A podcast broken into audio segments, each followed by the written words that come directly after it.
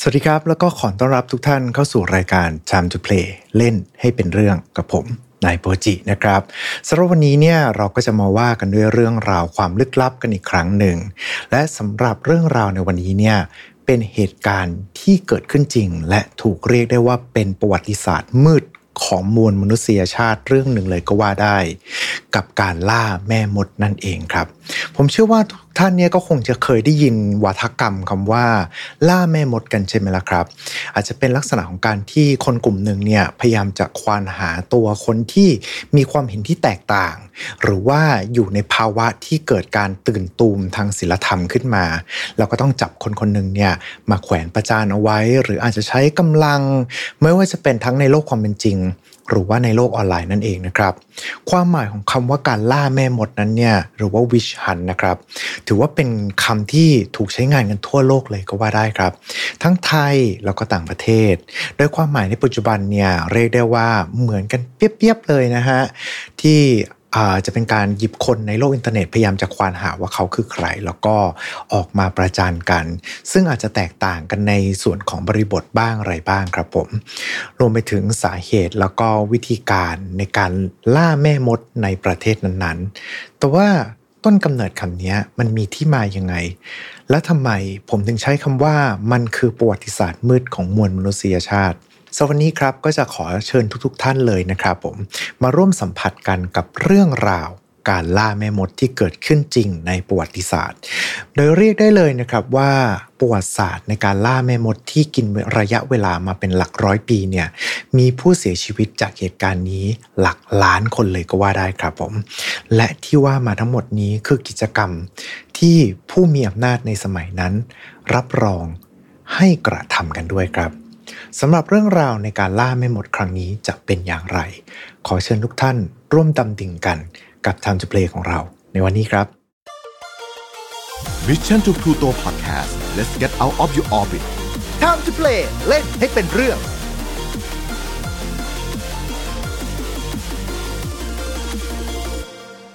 มาว่ากันด้วยคำว่าการล่าแม่มดกันก่อนนะครับ จริงๆแล้วเนี่ยในประวัติศาสตร์ของมวลมนุษยชาติอย่างพวกเราเนี่ยก็มักจะมีเรื่องเล่าของผู้ที่ทรงเวทอาจจะใช้เวทมนต์ได้ตั้งแต่ไหนแต่ไรกันแล้วนะครับ บันทึกต่างๆ ก็ถูกจารึกแล้วก็เขียนเอาไว้ ก็กล่าวถึงเหล่าบุคคลที่มีพลังเหนือธรรมชาติ มียานพิเศษรับรู้ความเป็นไปบนโลกใบนี้ได้ หรือว่าสามารถดึงพลังต่างๆ เอามาใช้งานได้ ในตำนานต่างๆ นานาเองเนี่ยก็ล้วนแล้วแต่พูดถึงผู้ที่ใช้พลังเหนือธรรมชาติเหล่านี้ ซึ่งอาจจะมาในรูปแบบของฝั่งดีบ้าง หรือว่าฝั่งผู้ร้ายบ้างนะครับ แต่แล้วผู้คนเหล่านี้เนี่ยก็กลับ ถูกม้วนเข้าสู่กระแสแห่งความเกลียดชัง เมื่อมันมีเหตุการณ์ผิดปกติอะไรสักอย่างหนึ่งเกิดขึ้น อาจจะเป็นการที่มีคนเสียชีวิตในหมู่บ้านอย่างปริศนา การเพาะปลูกออกมาไม่ตรงตามที่ตัวเองต้องการ คนที่เกิดอาการแทงลูก ภัยพิบัติทางธรรมชาติที่ในยุคนั้นเราไม่สามารถที่จะใช้วิทยาศาสตร์มาอธิบายได้ ความผิดปกติวิสัยเหล่านี้แหละครับผมที่ทำให้คนเนี่ยเริ่มที่จะหาว่า อะไรคือต้นเหตุของความผิดปกติวิสัยนั้น และก็จะโดนโยนความผิดตรงนี้เนี่ยไปให้กลุ่มคนกลุ่มหนึ่งที่เชื่อว่าน่าจะเป็นต้นเหตุ แล้วก็ชี้นิ้วไปอย่างเหล่าบุคคลที่ถูกเรียกว่า พ่อหมดหรือว่าแม่หมดนั่นเองครับ กิจกรรมการล่าแม่มดเนี่ยเรียกได้ว่าเป็นกิจกรรมที่ถูกเผยแพร่ แล้วก็ถูกบันทึกไว้ในฐานะกิจกรรมที่รัฐ หรือว่าผู้ที่มีอำนาจในยุคนั้นสนับสนุนนะครับ มีผู้คนมากมายตั้งแต่หลักแสนที่ต้องคดีความในฐานะของการเป็นแม่มด แล้วก็ถูกลงโทษไป ผู้ที่ถูกสังหารหรือว่าทรมานจนเสียชีวิต โดยไม่ผ่านการพิจารณานั้นเนี่ยว่ากันว่ามีถึงหลักล้านกันเลยทีเดียวละครับ กิจกรรมตรงนี้เนี่ยเริ่มต้นการล่าแม่มด มันเริ่มต้นในช่วงประมาณเอาจริงๆเนี่ยตั้งแต่ช่วงต้นๆของประวัติศาสตร์ของมวลมนุษยชาติเลยครับ แต่ว่าที่มาเด่นชัดเนี่ยก็จะเริ่มต้นในช่วงศตวรรษที่ 15 ในทวีปยุโรปนั่นเองครับ เมื่อมีผู้หญิงหลายคนเนี่ยถูกกล่าวหาว่าประพฤติชั่วทำสัญญาแล้วก็เสพสมกับเหล่าปีศาจใช้ศาสตร์ต้องห้ามในการทำร้ายผู้อื่น หรือว่าหลอกลวงคนอื่น ภายในระยะเวลาตลอด 100 ปีแห่งกลียุคนี้นะครับ ที่หล่อหลอมให้สังคมเนี่ยรู้สึกว่าการล่าแม่มดเนี่ยกลายมาเป็นกิจกรรมที่เป็นเรื่องปกติไปซะอย่างนั้น และการล่าแม่มดเพิ่งมาสิ้นสุดอย่างเป็นทางการ ช่วงประมาณศตวรรษที่ 19 นี่เองล่ะครับผม มุดหมายสำคัญที่เรียกได้ว่าเป็นจุดเริ่มต้นของความวิบัติทั้งปวงเนี่ยมันเริ่มต้นมาจากหนังสือที่มีชื่อว่า Maleus Maleficarum หรือที่มักจะแปลกันเป็นภาษาอังกฤษว่า Hammer of Witch ถ้าแปลเป็นไทยก็ค้อนแห่งแม่มดนั่นเองนะครับ ซึ่งเป็นผลงานเขียนของ Heinrich Kramer แล้วก็อีกท่านหนึ่งนั่นก็คือ Jacob Spenger ซึ่งสำหรับทั้งคู่นี้นะครับเป็นผู้พิพากษาจากสำนักทางศาสนาในยุคนั้นครับทำหน้าที่คอยสำเร็จโทษพวกที่ประพฤติตนนอกรีด ไม่ว่าจะเป็นทั้งผู้ทรงเวทเหล่าพ่อมด แม่มด หรือว่าผู้ประกอบพิธีกรรมที่นอกเหนือจากพระคัมภีร์ไปนะครับ แล้วก็ส่วนของตัวหนังสือ Maleus Maleficarum เนี่ยก็กลายมาเป็นคู่มือล่าแม่มดอย่างเป็นทางการครับ โดยภายในหนังสือเนี่ยจะอธิบายถึงคุณลักษณะการเป็นแม่มด พิธีกรรมรวมไปถึงรูปลักษณ์ภายนอกด้วยครับทำให้ผู้คนจำนวนมากเนี่ยถึงแม้ว่าจะเพียงน้อยนิด ก็อาจจะมีพฤติกรรมที่มันเข้าข่ายที่จะเป็นพ่อมดหมอผีได้ และมากรรมการล่าแม่มด ก็เลยอุบัติขึ้นนั่นเองครับในยุคนั้น การล่าแม่มดเนี่ยเอาจริงๆแล้วมันเริ่มมาจากเรื่องเพียงเล็กน้อย เรียกได้ว่าในยุคนั้นเนี่ย ถ้าเกิดว่าหมิ่นขี้หน้ากันก็แทบจะกล่าวหาว่าอีกฝั่งหนึ่งเป็นแม่มดได้เลยทีเดียว โดยไม่จำเป็นจะต้องมีหลักฐานใด ๆ ที่เป็นที่ประจักษ์ชัดนะครับ แค่อาจจะเลี้ยงสัตว์ไว้ในบ้าน มีความรู้ทางโหราศาสตร์ หรือว่ามีความเชี่ยวชาญด้านสมุนไพร รวมไปถึงความรู้ที่ไม่ได้เป็นเมนสตรีมในยุคนั้น เช่น อาจจะเป็นความรู้พื้นบ้านที่ตกทอดกันมา หรือว่าความรู้ในศาสนาเก่าๆ นั่นเองนะครับผม แค่นี้ครับผมมันก็เลยทำให้คนเนี่ยถูกกล่าวหาว่าเป็นแม่มดได้ รวมไปถึง ข้อกล่าวหาที่อาจจะฟังแล้วประหลาดมากเลยนั่นก็คือ แค่รูปโฉมงดงามเกินไป ก็ถูกกล่าวหาว่าเป็นพ่อมดหรือว่าแม่มดได้แล้ว เพราะว่าอาจจะอ้างนะครับว่าคนเหล่านั้นเนี่ยไปทำสัญญากับปีศาจเอาไว้ แล้วก็ได้รับอำนาจมา เป็นพลังในการหลอกลวง แล้วก็หลอกล่อผู้คนต่างๆ จากปีศาจครับเมื่อใดก็ตามนะครับที่มีผู้ที่ต้องสงสัยว่าจะเป็นพ่อมดหรือว่าแม่มดเนี่ยก็จะเข้าสู่ขั้นตอนในการทดสอบว่าเป็นแม่มดจริงหรือไม่นะครับ ตามที่ได้มีการบันทึกในการทดสอบ อืมเอาจริงๆน่าจะไม่เรียกว่าการทดสอบนะครับ น่าจะเรียกว่าการทรมานเพื่อบังคับให้สารภาพมากกว่า จะเป็นการทรมานทั้งร่างกายแล้วก็จิตใจครับ เพื่อให้เหยื่อเนี่ยสารภาพว่าตนเองเป็นแม่มด หรือบางครั้งถ้าเป็นผู้ชายก็จะเป็นพ่อมดไปนะครับ ซึ่งในกระบวนการเหล่านี้เนี่ยก็ล้วนแล้วแต่จะเป็นสิ่งที่เร็วร้ายที่สุดเท่าที่มนุษย์พึงกระทำกับมนุษย์อีกฝั่งหนึ่งได้นะครับ จนมีเหยื่อการพิจารณาคดีมากมายที่ ไม่สามารถทนการทรมานเหล่านี้ได้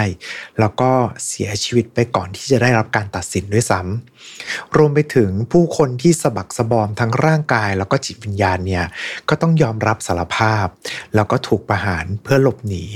ความเจ็บปวดตรงนั้น การไต่สวนแปลกๆครับ นอกเหนือจากที่กล่าวมาข้างต้นเนี่ยก็มีหลากหลายรูปแบบมาก ไม่ว่าจะเป็นทางการโยนลงแม่น้ำครับ โดยตัวเหยื่อเนี่ยจะโดนเปลื้องผ้าทั้งหมด แล้วก็โยนลงแหล่งน้ำที่ใกล้ที่สุด ถ้าเกิดลอยเนี่ยแปลว่าน้ำ หรือว่าแม่น้ำเนี่ยปฏิเสธร่างของพวกเขาไม่ยอมรับแล้วก็จะโดนกล่าวหาว่าเป็นแม่มดไป แต่ถ้าเกิดว่าร่างจมเนี่ยแปลว่าธรรมชาติโอบรับเป็นผู้บริสุทธิ์นะครับ แต่การทดสอบก็ใช่ว่าถ้าเกิดว่าจมลงไปแล้วเนี่ยจะถูกพิสูจน์ว่าบริสุทธิ์ทันที ไม่ใช่แบบนั้นครับ เพราะสุดท้ายเนี่ยก็จะมีการปล่อยให้จมไปเรื่อยๆ โดยเจตนาเนี่ยอาจจะบอกว่าเพื่อ ป้องกันการโดนหลอก แต่ความเป็นจริงแล้วคือ เจตนาของเขาต้องการที่จะให้เหยื่อเนี่ยจมน้ำเสียชีวิตนั่นเองครับ ในส่วนของการทดสอบต่อไปก็คือการทดสอบการสวดมนต์นั่นเองครับ โดยเชื่อกันว่าแม่มดเนี่ยจะไม่สามารถเอ่ยวาจาในพระคัมภีร์ได้ แต่ก็อีกนั่นแหละครับ คือในภาวะตึงเครียดเนี่ยอาจจะมีการแบบสวดแบบผิดผิดถูกถูกเข้า ก็จะโดนตราหน้าว่าเป็นแม่มดหมอผีทันที ซึ่งมีหลายกรณีอยู่เหมือนกันนะครับ ที่สวดได้อย่างถูกต้อง แต่สุดท้ายก็ยังโดนพิพากษาให้เป็นคนผิดครับ การทดสอบต่อไป เป็นการทดสอบทางร่างกาย โดยเชื่อว่าเหยื่อของคนที่เป็นแม่มด อันนี้พูดถึงคนที่กล่าวอ้างว่าเขาเนี่ยต้องคำสาปจากแม่มดมานะครับ จะมีปฏิกิริยาตอบโต้พิเศษกับแม่มดที่ร่ายอาคมใส่ ถ้าเกิดว่าผู้ต้องสงสัยเนี่ยแตะตัวเหยื่อแล้วไม่มีอะไรเกิดขึ้น ลว่าเป็นผู้บริสุทธิ์ครับ แต่ถ้าเกิดว่าอ้างผู้คนที่เป็นเหยื่อเนี่ยอ้างว่าเกิดมีปฏิกิริยาอะไรแปลกๆขึ้นมา ก็จะโดนชี้ทันทีเลยนะครับ ว่าผู้ที่มาเข้าการทดสอบเนี่ยเป็นแม่มดครับ ส่วนการทดสอบต่อไป อันเนี้ยเรียกได้ว่าประหลาดที่สุดในลิสต์เลยก็ว่าได้นั่นก็คือ สิ่งที่ถูกเรียกว่าเค้กแม่มด จะเป็นการทดสอบ โดยการนำเอาปัสสาวะของเหยื่อที่บอกว่าตัวเองเนี่ยโดนคำสาปมามาผสมกับแป้งแล้วก็ขี้เถ้าครับ จากนั้นเนี่ยนำมาอบมาเป็นแป้งลักษณะของเค้กแล้วก็มาป้อนให้กับสัตว์ที่ใกล้ตัวของคนที่คาดว่า น่าจะเป็นแม่มดครับ แล้วเพื่อให้สัตว์เหล่านั้นเนี่ยมันพยายามจะคายความลับของเจ้านายมันออกมา ซึ่งเอาจริงๆท่านี้พูดตามตรงคือ แอบอีอย่างวะมากเลยนะครับ และการทดสอบต่อไปนั่นก็คือ การทรมานด้วยการทิ่มแทงนั่นเอง โดยเชื่อว่าสักจุดบนร่างกายของแม่มดเนี่ยจะมีตราพันธสัญญากับปีศาจอยู่ครับ แล้วก็จุดตรงนั้นเนี่ยจะไม่มีความรู้สึก จะไม่มีเลือดไหลออกมา เหล่าตุลาการเนี่ยก็จะนำพวกเหล็กแหลมที่ออกมาเป็นพิเศษเพื่อทิ่มแทงแล้วทำให้เกิดความเจ็บปวด แทงเสียดเข้าไปยังเนื้อของเหยื่อซ้ำแล้วซ้ำเล่า จนกระทั่งหาจุดที่ไม่มีเลือดออก หรือว่าอีกฝั่งหนึ่งเนี่ยยอมรับสารภาพ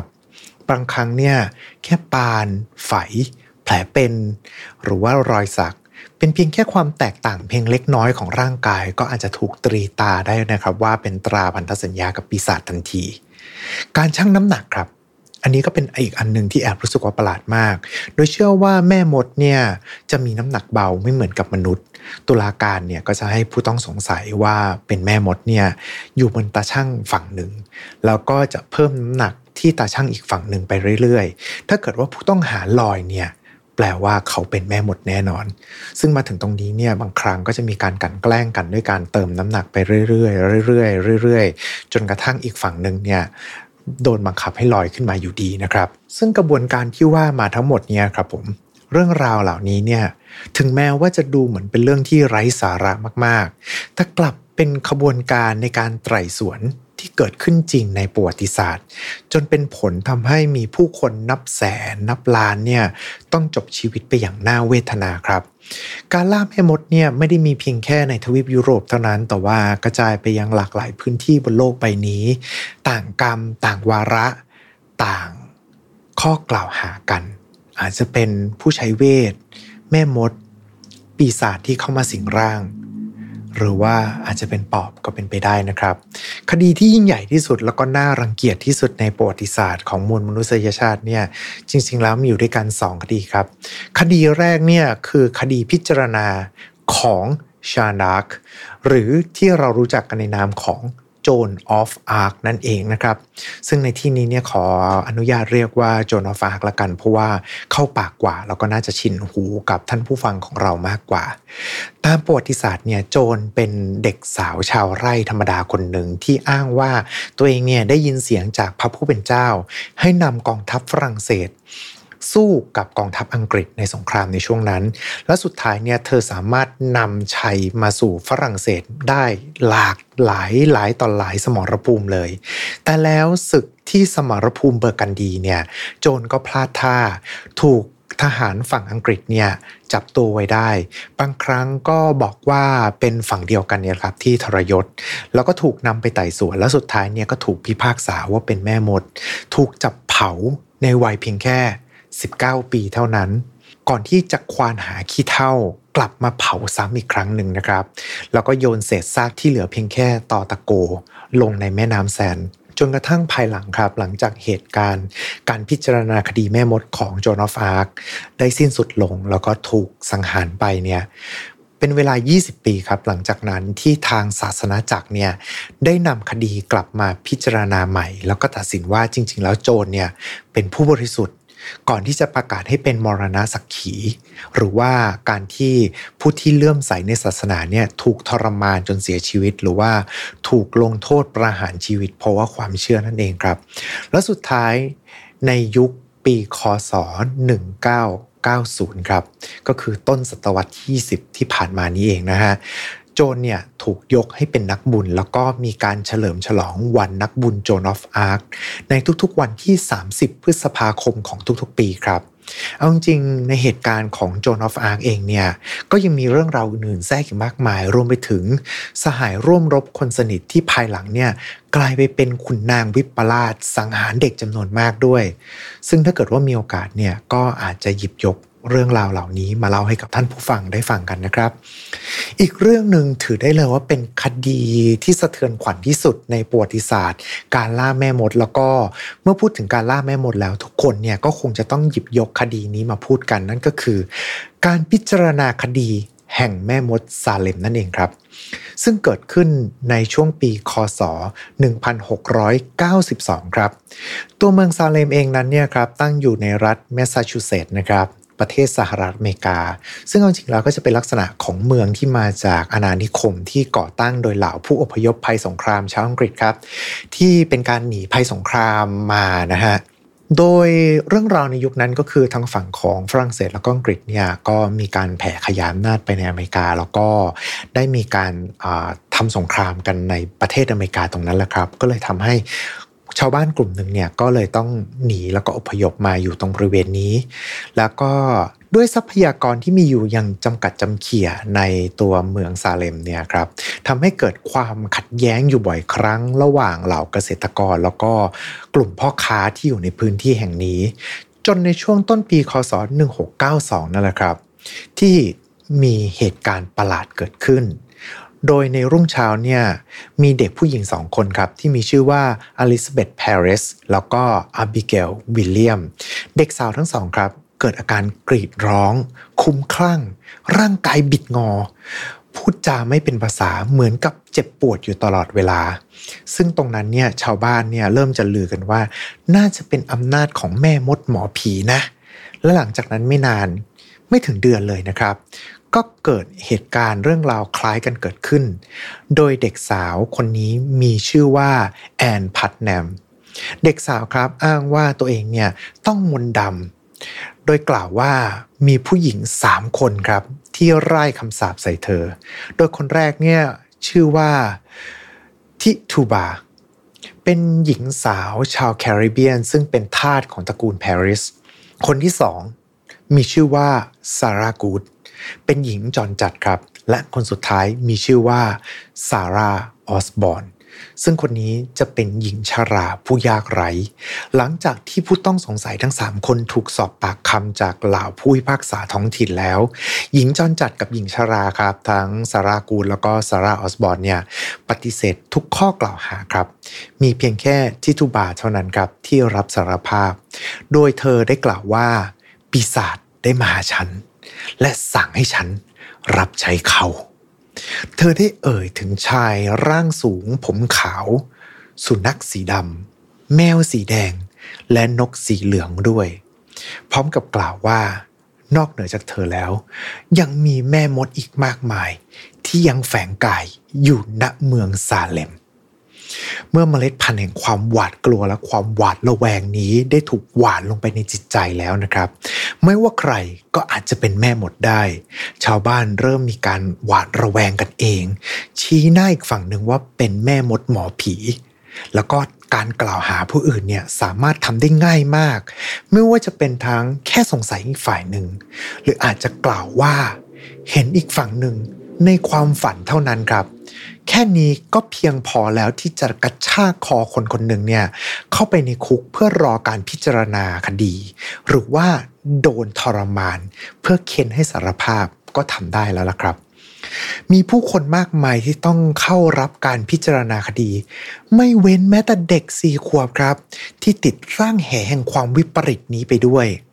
จนในช่วงกลางปีนั้นเองครับ ที่มีการตั้งศาลพิเศษขึ้นมา เพื่อพิจารณาคดีแห่งแม่มดซาเลมโดยเฉพาะ จุดเริ่มของความวิบัติที่น่ารังเกียจเริ่มต้นเมื่อศาลพิจารณาคดีลงโทษบริดเจตบิชอปซึ่งเป็นสตรีผู้สูงอายุคนหนึ่งนะครับ ที่มีนิสัยอาจจะชอบซุบซิบนินทาชาวบ้านเขา โดยเธอเนี่ย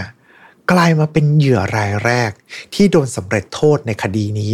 ด้วยการลงโทษแขวนคอครับ จากนั้นไม่นานครับ ก็ทำการสำเร็จโทษเพิ่มอีก 5 คนในเดือนกรกฎาอีก 5 คนในเดือนสิงหา และอีก 8 คนในเดือนกันยายน และยังไม่หมดเพียงเท่านั้นครับ อีก 3 คนในเดือนตุลาคมครับ ความเสียหายเนี่ย ไม่ได้มาจากแค่การสั่งประหารอย่างเดียวนะครับ เพราะว่าระหว่างที่พิจารณาคดีเนี่ยมีผู้คนที่ต้องสงสัย แล้วก็ถูกทรมานเพื่อให้รับสารภาพ บางคนเนี่ยถูกหินทับจนกระทั่งเสียชีวิต แล้วก็มีผู้ที่เสียชีวิตในคุกอีกมากมาย รวมๆกันเนี่ยเกิน 5 คน และนอกจากมนุษย์แล้วครับตะกี้จำได้ใช่ไหมว่าพูดถึงเรื่องของสัตว์ต่างๆ มีสุนัขที่ถูกเชื่อว่าเกี่ยวข้องกับปีศาจแล้วก็ถูกชาวบ้านรุมจัดการไปอีก 2 ตัวครับ เรียกได้เลยนะฮะว่าความเสียหายที่ยากเกินจะอย่างนี้เนี่ยทำให้ผู้ว่าการรัฐในขณะนั้นเนี่ยคิดว่า เรื่องมันวิปริตเกินไปแล้วมันควรจะต้องหยุดได้แล้วเพราะว่ากระทั่งภรรยาของเขาเองเนี่ยก็ถูกกล่าวหาด้วยเช่นเดียวกันครับ จึงได้ทำการยกเลิกสารพิเศษที่ใช้ในการไต่สวนแม่หมดทิ้งทั้งหมดเลยนะฮะแล้วก็ตั้งเป็นสารสูงสุดขึ้นมา สุดท้ายเนี่ยมีการให้อภัยนักโทษ แล้วก็ผู้ต้องสงสัยทุกคนครับ จนสุดท้ายเนี่ยมีการปล่อยตัวทุกคนในช่วงปีต่อมา และเป็นการปิดตำนาน การพิจารณาคดีแม่มดแห่งซาเลมไปในที่สุดครับ แล้วก็ภายหลังเองเนี่ยก็มีการรื้อฟื้นคดีขึ้นมา และเด็กสาวที่อ้างว่าตัวเองเนี่ยตกเป็นเหยื่อของแม่มด ที่มีชื่อว่าแอนพัทแนมเนี่ยได้สารภาพนะครับว่า เรื่องราวทั้งหมดนั้นเนี่ยเป็นเรื่องโกหกครับ แต่ที่ตัวเองทำไปเป็นเพราะว่าโดนปีศาจล่อลวง แม้ว่าปัจจุบันนี้นะครับ เหตุการณ์ความ น่าโศกเศร้าที่เกิดขึ้นที่ซาเรมเนี่ยจะหายไปแล้วก็ตาม แต่ว่าซาเลมเองก็ยังกลายมาเป็นเมืองที่ถูกเชื่อว่า เป็นศูนย์รวมของเหล่าพ่อมดแล้วก็แม่มดครับ ก็เลยทำให้มีหลายต่อหลายคนที่นับถือลัทธิแม่มดเนี่ยก็ยังคงเดินทางมาอยู่ที่เมืองด้วยเช่นเดียวกันอะผมพูดว่าลัทธิแม่มดใช่ไหมครับ ใช่ครับคือถึงแม้ว่าปัจจุบันนี้เนี่ยเราไม่มีการล่าแม่มดอย่างที่เรารู้จักเหลืออยู่แล้วก็ตามนะครับ แต่ว่าเอาจริงแล้วอันนี้ก็ต้องเล่าไปก่อนว่า มันก็ไม่ใช่ว่ามันจะหายไปทั้งหมดนะครับเพราะว่าการไล่ล่าสังหารผู้อื่น เพียงแค่เชื่อว่าเขาเหล่านั้นเนี่ยสามารถใช้พลังเหนือธรรมชาติได้เป็นผู้ใช้เวทไร้คำสาปต่างๆ นานา โดยไม่มีหลักฐานเชิงประจักษ์ก็ยังคงเกิดขึ้นครับแม้ว่าจะเข้าสู่ศตวรรษที่ 21 แล้วก็ตามนะฮะ โดยอาจจะเกิดขึ้นในเอเชียใต้ ตะวันออกกลาง แล้วก็ประเทศแถบ ออสเตรเลียนะครับผม โดยในโลกปัจจุบันเนี่ยแม่มดเองก็กลายมาเป็นสัญลักษณ์ในโลกของ pop culture แล้ว ไม่ว่าจะปรากฏตัวในฐานะของฝั่งดี หรือว่าฝ่ายร้ายนะครับ การที่แม่มดหรือว่ามนุษย์ใช้เวทมนต์ได้เนี่ยเอาจริงๆแล้วมันเป็นเรื่องราวที่เรียกได้ว่าเป็นแฟนตาซีมาก แต่ผมก็เชื่อว่าทุกๆ คนเนี่ยก็คงจะมีสักครั้งหนึ่งที่อยากให้เรื่องราวแฟนตาซีเหล่านี้มันเกิดขึ้นจริง แม่มดในยุคปัจจุบันเอง อันนี้บอกเลยนะครับว่าคำว่าลัทธิแม่มดเนี่ยได้รับการรับรองให้เป็นศาสนา และเป็นกลุ่มความเชื่อในรูปแบบหนึ่ง ที่สืบพิธีกรรม ภูมิปัญญาโบราณ ความรู้จากในส่วนของศาสนาโบราณ หรือว่าในช่วงยุคที่มนุษย์เนี่ยยังไม่รับศาสนาหลักเข้าไปนะครับ มาประกอบ เป็นพิธีกรรมต่างๆ ใช้ในสังคมในยุคใหม่นี้ มีการจัดสัมมนา มีงานเทศกาลต่างๆ เพื่อให้คนที่มีความเชื่อในศาสตร์แม่มดเนี่ยได้มาเจอกัน อย่างในวันที่ 30 เมษายนของทุกๆ ปีเนี่ยก็จะเป็นวันนักบุญวอลพูกาซึ่งเป็นเทศกาลเฉลิมฉลองการมาถึงของฤดูใบไม้ผลิในประเทศเยอรมนี โดยในเทศกาลนี้นะครับก็จะเป็น เทศกาลที่มีเหล่าบรรดา พ่อมดแม่มดเนี่ยมาร่วมชุมนุมกันครับ โดยเชื่อว่าจะเป็นวันที่มีพลังอำนาจเวทมนต์สูงที่สุด โดยผู้คนเนี่ยก็จะพร้อมใจแต่งกันเป็นชุดแม่มด หรือว่าพ่อมดเนี่ยมาร้องรำทำเพลงอยู่รอบกองไฟ แล้วก็ถือได้ว่าศาสตร์ของพ่อมดแม่มดนี้เนี่ยน่าจะเรียกว่าถูกปรับความเข้าใจใหม่จากศาสตร์ ที่เป็นผู้ร้ายของศาสนาต่างๆเนี่ยให้กลายมาเป็นกลุ่มความเชื่อที่ยึดโยงกับองค์ความรู้จากโลกเก่า ก่อนที่ศาสนาหลักจะเข้ามามีอิทธิพล แล้วก็ตราหน้าให้กลายมาเป็นศาสตร์มืดไปนะครับ และนี่ก็คือเรื่องราวของการล่าแม่มดที่เคยเกิดขึ้น ในประวัติศาสตร์ของมนุษยชาติ และถือได้ว่าเป็นเรื่องราวอันดำมืดที่เคยเกิดขึ้น แล้วหวังเป็นอย่างยิ่งว่ามัน จะไม่เกิดขึ้นอีกนะครับผม รวมไปถึงเหล่าบรรดาแม่มด ที่ณวันนี้ถูกยอมรับให้กลายมาเป็นศาสนาอีกรูปแบบหนึ่งกันไปแล้วนะครับผม ก็ยังไงก็ตามวันนี้ก็เช่นเดิมครับ นี่คือเรื่องราวของเราก็ต้องขอขอบคุณทุกๆทท่านเลยนะครับ ที่ได้เข้ามารับชมหรือว่ารับฟังกันไม่ว่าจะรับชมผ่านทางช่องทางใดก็ตามนะครับผม อันเนี้ยกันบ้านของเราถ้าเกิดว่าทุกท่านตามมาฟังถึงตรงนี้ ผมอยากรู้มากเลยครับว่า ถ้าเกิดเราจะเรียกเหล่าสตรี ผู้ที่ใช้เวทมนต์ได้ว่าแม่มด ถ้าอย่างนั้นแล้ว ถ้าเด็กสาวที่ยังไม่บรรลุนิติภาวะ และใช้เวทมนต์ได้ แบบนี้ เราจะเรียกว่าคนเหล่านั้นเป็นแม่มด หรือว่าสาวน้อยเวทมนต์ดีครับ ถ้ามาแบบนี้แล้วจริง ๆ ก็เซรามูน ก็นับเป็นแม่มดในรูปแบบหนึ่งนะครับ ช่วยพิมพ์คอมเมนต์เข้ามาหน่อยได้ไหมครับว่าคิดว่าเซรมูนใช่หรือเปล่านะครับผมอ่าพิมพ์แค่บอกว่าใช่หรือไม่ใช่ก็ได้ แล้วก็ตามด้วยถ้าเกิดว่าใครมีคอมเมนต์อะไรอยากจะมาพูดคุยกัน ก็สามารถที่จะมาพูดคุยกันได้นะครับเพราะว่าจริง ๆ เรื่องราวนี้นี่เอาจริงฝั่งของโลก pop culture พอพูดถึงแม่มดโอ้โหมันเยอะมากเลยฮะไม่ว่าจะเป็นทั้ง Scarlet Witch จาก MCU หรือว่าในส่วนของแอนิเมชันนี่ก็โอ้โหเยอะมากเลยนะครับพวกแม่มดอะช่วงนี้อ่าตอนที่ออกไปก็น่าจะเป็นช่วงที่ กันดั้ม Wish from Mercury น่าจะเป็นช่วงตอนอใกล้จะจบพอดีนะฮะ ก็ก็พูดถึงเหล่าแม่มดด้วยเหมือนกัน ดังนั้นมันกลายมาเป็นสัญลักษณ์ของยุคสมัยแล้ว แล้วทุกท่านคิดว่าอย่างไงกันบ้าง ก็พิมพ์คอมเมนต์กันเข้ามาได้ แล้วก็เช่นเดิมนะครับ ฝากกดไลค์ กดแชร์ กด subscribe กด follow ตามช่องทางที่ทุกท่านเนี่ยกำลังรับชม หรือว่ารับฟังกันอยู่ จะได้ไม่พลาดพอดแคสต์ดีๆจากพวกเราชาวพลูโตนะครับเราไว้เจอกันใหม่โอกาสหน้าสำหรับวันนี้ขอบคุณแล้วก็ สวัสดีครับ Mission to Pluto Podcast let's get out of your orbit Time to play เล่นให้เป็นเรื่อง